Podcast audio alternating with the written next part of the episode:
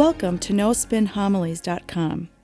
I invite you to join me to reflect upon the homilies of Father Dan. Father Dan will challenge us to open our heart, mind, and soul to the Word of God. Father Dan will draw upon sacred scripture along with art, literature, and the lives of the saints to help us grow in our love and knowledge of the scripture. In doing so, we can become the living Word of God in this world. Now it is my pleasure to present to you No Spin Homilies.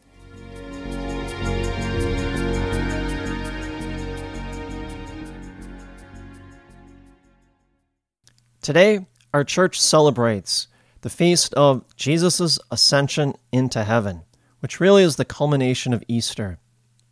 Maybe for us to better understand this feast is to clear up maybe some misconceptions. The ascension is not, not Jesus undertaking a journey through space and time, as if he's an astronaut rocketing through the cosmos. Remember, after the resurrection, time and space doesn't apply to Jesus anymore. That's why he appears to the apostles, even though the doors are locked. Or in Corinthians, Paul says that Jesus appeared to 500 people simultaneously. This is because Jesus lives in another dimension that is separate from the dimension we live in. When Jesus ascends back into heaven, he ascends into a higher dimension, a dimension of God's own life. The ascension is really Jesus passing out of our dimension, a dimension that is governed by space and time, into the dimension of God's way of being. Now, why is this important for us? It's because when Jesus rose from the dead, he rose with his humanity and his divinity fully intact. When he left the tomb, he didn't leave his grubby human nature behind. No, he rose with both natures intact. So too, when he ascends back into heaven, he ascends with his humanity and his divinity fully intact. Now, our human nature, which we share with Jesus, is now elevated to heaven into God's way of being. We can say heaven now has accommodated itself for humanity, which now gives us the hope and the promise that we will aspire and share in the ascension of Jesus Christ ourselves, just like our ancestors did. Now, when we think of the ascension, it may call to mind near death experiences or phenomenons. Recently read about a story. There was a young woman who was brought to the ER and for all intents and purposes, she was dead. She wasn't breathing, her heart stopped beating. And so they brought her into the ER to try and revive her.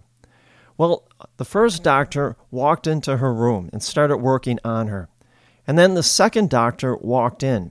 Now, he specialized in trauma cases.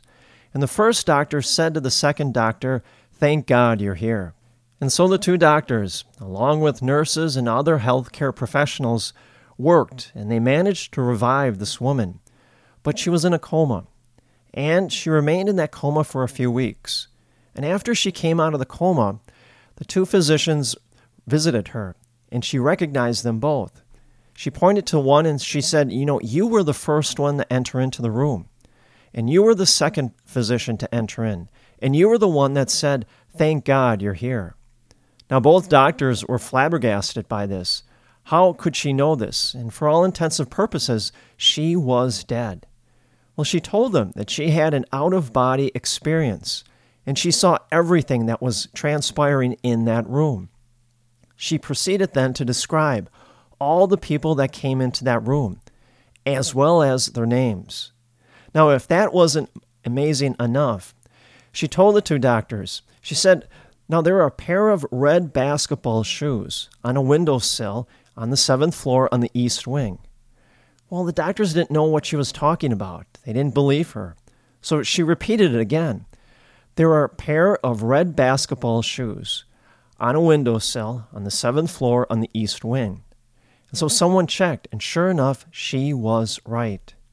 The woman claimed that as they were working on her to revive her, she floated around the hospital and saw all these things. Now, do I tell this story because I believe in near death experiences? No.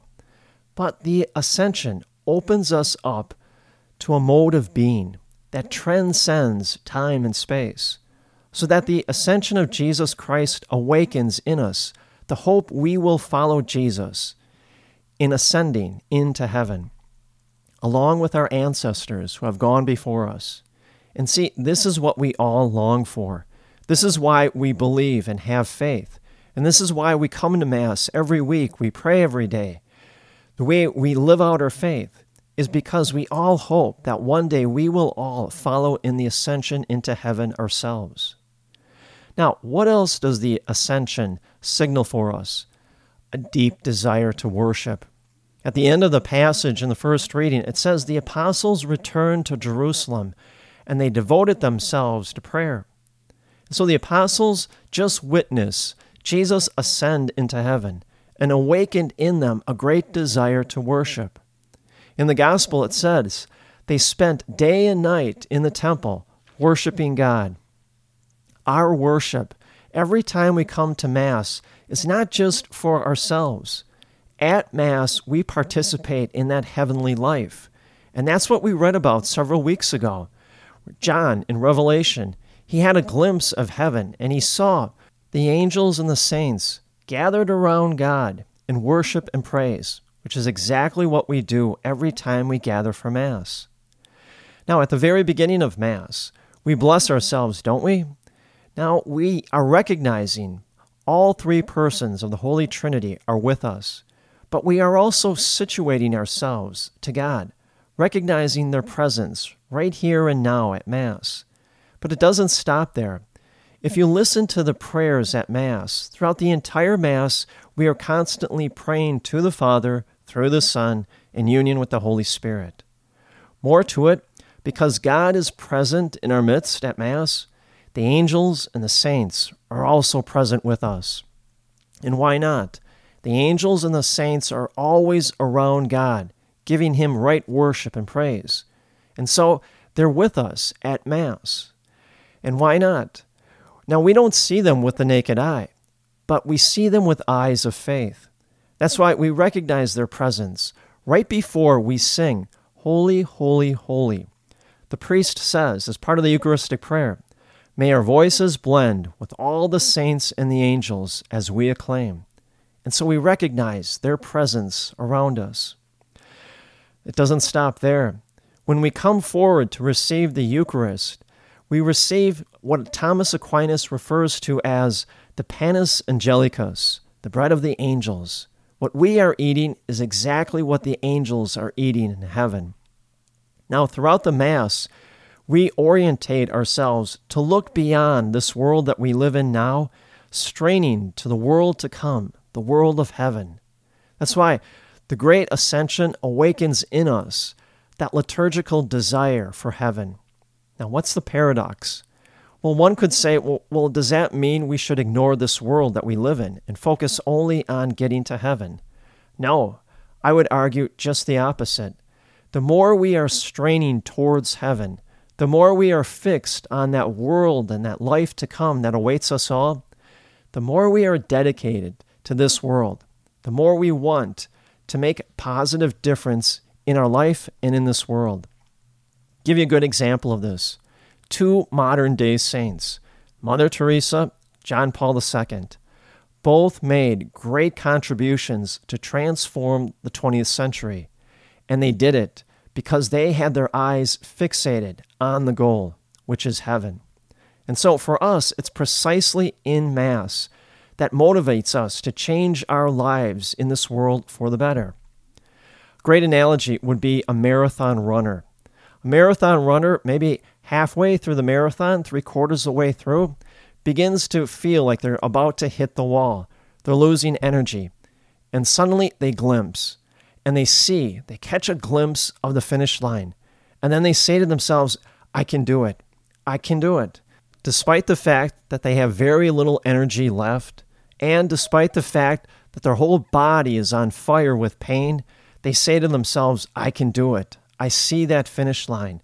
And then they motivate themselves to cross that finish line. Well, I think the ascension is our spiritual finish line. And every time we come to Mass, we catch a glimpse of that finish line. And that motivates us to continue on in our faith life.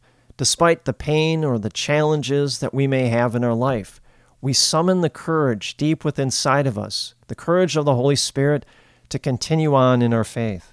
That's why at the end of Mass, the priest will say, Go now to love and serve the Lord. Well, now that we have caught a glimpse of heaven through the Mass, yes, we can do just that. Go out into the world and live out our faith, despite the challenges or the struggles we may have in life. We can do it. One last thing to think about. Yes, Jesus ascends back into heaven. And now the work of the church commences. Jesus leaves, and in leaving, he leaves room for us, the church, to continue his work. What's the key for each and every one of us? Keep our eyes fixated on the goal, the goal of heaven. And it's precisely then that we become aware of our obligation to change this world, to change our lives for the better. And may the grace and the peace of Jesus Christ rest upon you always.